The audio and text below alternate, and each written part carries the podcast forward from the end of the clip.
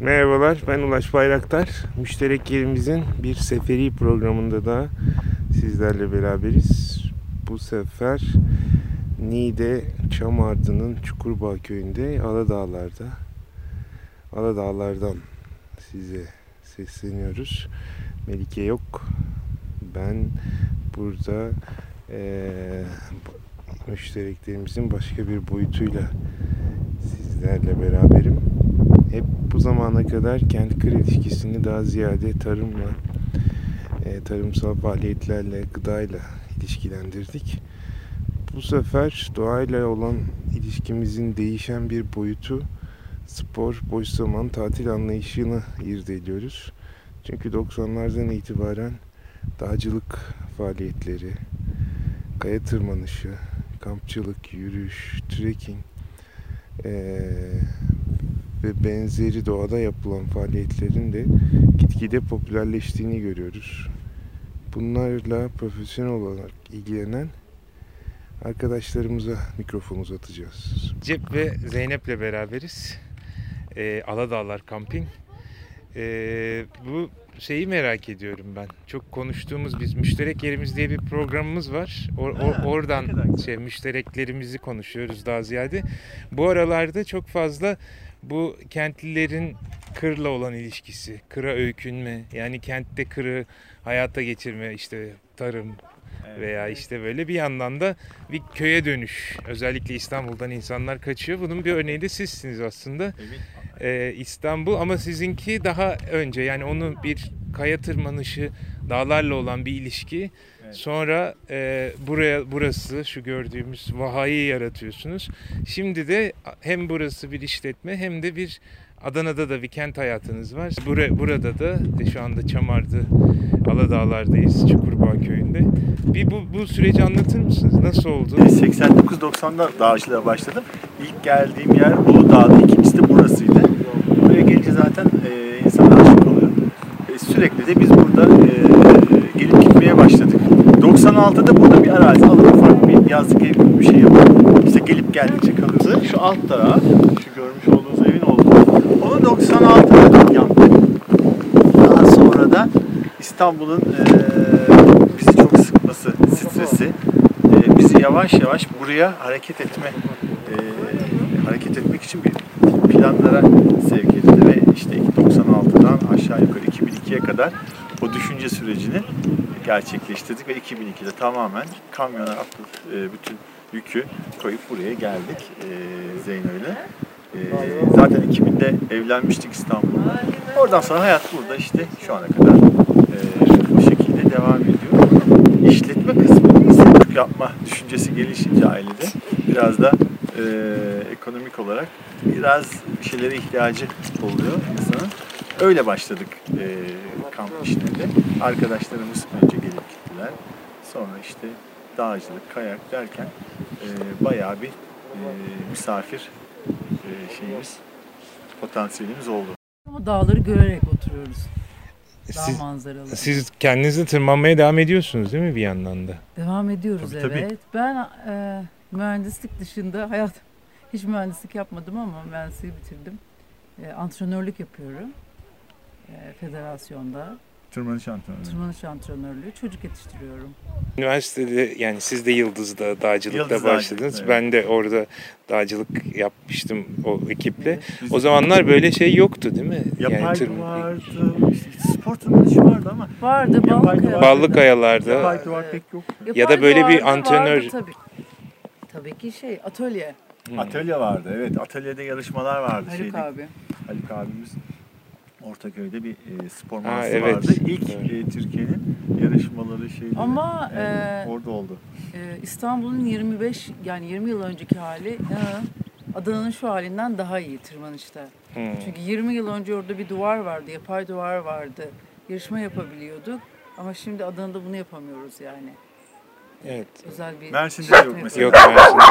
Mersin'de. Bir şey. duvar yok. Adana'da bir tane var. Üniversitenin içinde e, Ya Avrupa'da kısıtlı. örneğin dağcılık daha çok kırsaldan başlayıp kente doğru yayılırken e, Türkiye'de ise şehir odaklı. Yani İstanbul odaklı. Çıkış yeri hep İstanbul. İstanbul'dan köylere doğru yayılmaya başlıyor. O da çok zor. Yani o çok büyük bir dalga İstanbul'da buralara gelinceye kadar o dalganın şiddeti çok azalıyor. Ama Avrupa'da köylerden hareketle. E çünkü üniversite dağcılık kulüplerine çok büyük etkisi oluyor Evet, herhalde. ama evet Avrupa'da bir atasporu. Evet. Yani tabii sadece o da değil. Kayak mesela yani. Evet. Evet. Mesela Erzurum. Türk ayağı yok. Türk ayağı ne e, diye insanlar soruyor. Bir zorunlu. Ee, çok az Türk bunu. Türk ayağı işte dağlarda e, bir başka yolu kaya. Mesela buraya gelen çok yabancı misafirimiz var. Ee, özellikle İtalyanlar geldiğinde Dolomitlere çok benzetiyorlar. Hmm. Biz de gidip tırmandık Dolomitlerde. Hakikaten burası e, Alpler gibi. Eşsiz bir Evet, coğrafya e, gerçekten. çok eşsiz bir coğrafya ama e, Mersin ve Adana gibi işte 2 milyon birini, 1,5 milyon birini sayarsanız 3,5 milyonluk bir şehir var o kadar yakında. Ama bakıyorsunuz buraya gelen aa, 3-5 kişi. E, çok az e, aslında. E, çok daha fazla olması lazım. Mesela hafta sonu buranın şu anda Avrupa'da olsa dolup taşması lazım. Yani yüzlerce kişi e, yürüyor olurdu şu anda dağda. Ama sadece siz yürüyeceksiniz şimdi. bir de atlılar yürüyecek. İşte şeydeki biraz mesela sadece dağla değil denizle olan ilişki de öyle ya. Biz bu tür şeyleri biraz keyif ve manzara gibi görüyoruz. Yani Aynen. Mersin Oturalım gibi. burada Evet. dağa bakalım. Ya Ama Mer- spor. Mersin'de hani Mersin deniz e, 300 küsür kilometre sahil şeridi var ama e, yelken sporu ne bileyim bir takım de, deniz sporlarına dair dalış keza şey değil. Böyle bir bizim doğayla olan ilişkimiz biraz gerçekten Oturup, oturup manzara evet. manzara ve Vay. keyif şeyi olarak birazcık onu e, o da aslında biraz da böyle işte şey yaratıyor. Hani e, kentlerin halini de özetleyen bir boyutu var onun. Hani Böyle bir onu tüketmek üzerine. Evet yani işte e, insanlar nasıl deniz Evet, sanırım e, doğayla ya da barışık bir toplum değiliz. Atı Ulaş Cüce. Evet. Atı Ulaş da Recep gibi üniversite yıllarında dağcılıkla başlayıp ondan sonra da bir daha dağları bırakmayan arkadaşlarımızdan. Ee, Atıl ilk bu dağcılığa başlangıç nasıl oldu? Valla ben de ilk Denizli Anadolu Lisesi'nde ok- okurken arkadaşlarımızla beraber ilk denizin etrafındaki dağlara yürümeye giderdik hafta sonları. Karcı'ya, Pamukkale'nin arkasındaki tepelere. O zamandan beri yani yürümeyi, dağa, doğaya gitmeyi severdim. Ama ilk eğitimimi Hacettepe Dağcılık Kulübü'ne gelince üniversitede aldım. Ki o da e, o zaman bizim üniversite çağımızda ekol ünü- kulüplerden biriydi. ODTÜ, Hacettepe, Aynen. Yıldız. Bunlar e, Türkiye dağcılığının aslında kurucu toplulukları herhalde. Aynen. Ya O zaman Türkiye Dağcılık Federasyonu kendi başına biraz davrandı ama kulüpler, üniversite kulüpleri çok daha aktif. E, tırmanış. Onlar yine her zaman zaten dağlarda yürüyerek yani klasik rotalardan olsun zirveleri her zaman devam ettim yani tırmanmaya. Bu doğa rehberliği ne zaman başladı?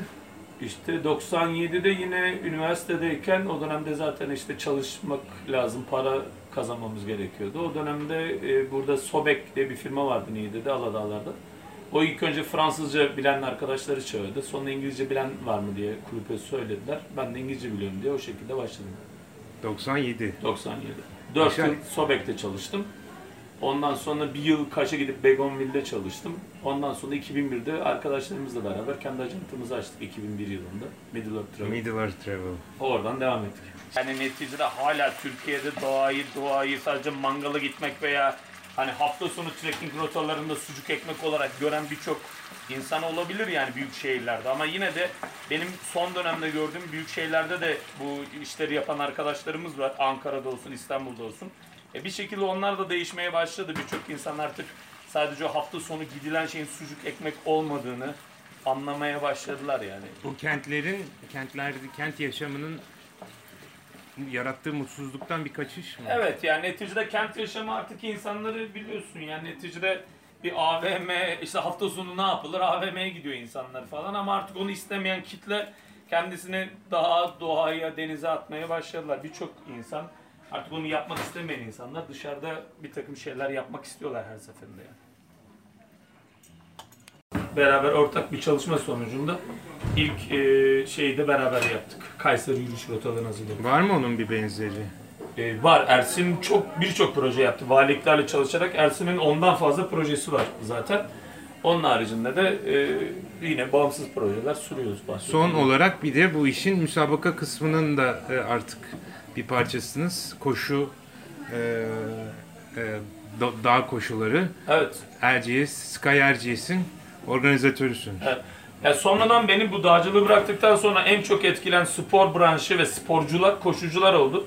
Çünkü bizim işte dağa gittiğimizde o yani kilolarca malzeme, e, ekipman, lojistikle çalışan insanlardık. Sonra birden fark ettim ki bu dağcılar başka bir ekol çok hafif olarak gidebiliyorlar buraya. Ve çok hafif olarak gitmelerine rağmen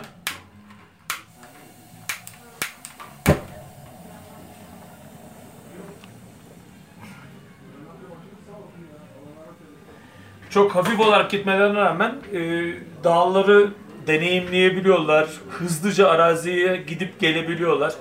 Onlardan çok etkilendim ve kendi yaptığım yürüyüş parkurunda Erciyes'in etrafını ben iki buçuk günde yürümüştüm. Aynı parkurda 64 kilometrelik bir yarış düzenliyoruz. Orayı bu insanlar 8,5 saatte koşuyorlar. Benim iki buçuk günde yürüdüm mesafeyi. Evet şimdi de Gaye, Gaye Gönülal'la birlikteyiz. O da e, doğayla olan ilişkisine üniversitede başlayıp şimdi e, profesyonel olarak doğa insanları doğayla bul- buluşturan emekçilerden biri.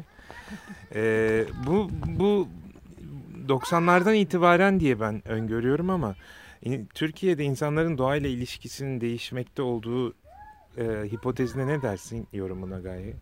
Valla tamamen katılıyorum. Özellikle son zamanlarda e, takip ediyor musunuz bilmiyorum ama biliyorsunuz e, doğa koşuları da başladı. Yürüyüşler de arttı. Hatta yeni Türkiye'de bir sürü yeni rota açıldı. Yeni yürüyüş e, parkurları çıktı ortaya. Bu konuda dernekler kuruldu. E, insanlar doğanın tekrar farkına vardılar. E, mesela çok eskiden biz yürüyüşlere başladığımızda malzeme bulmak çok zordu. Ve avcılık malzemeleriyle Hmm. bazen e, yürüyüşler yapmak, Ya da askeri- gezmek zorunda kalıyorduk. Askeri malzemelerle, postallarla değil mi? Evet mesela şimdi bu çok ciddi bir market biliyorsunuz. Peki sen, senin e, yani bu bir, bir amatör olarak başlayıp daha sonrasında artık rehberlik yapıyorsun, eğitmenlik Evet. yapıyorsun. Doğayla ilişkinin değiştiğini düşünüyor musun? Yoksa yani bu işin bir meslek olması, bu işten para kazanıyor olmak senin doğayla ilişkin değişti. Normalde zevk için yürüdüğün yeri şimdi grupla yürüyorsun mesela. Ama gruplar da gerçek aslında biraz bizim gibi doğaya baktıkları için bu işin e, meraklısı olanlar. Dolayısıyla onlarla da arkadaş grubu gibi keyifli yürüyüşler yapmaya başlıyoruz.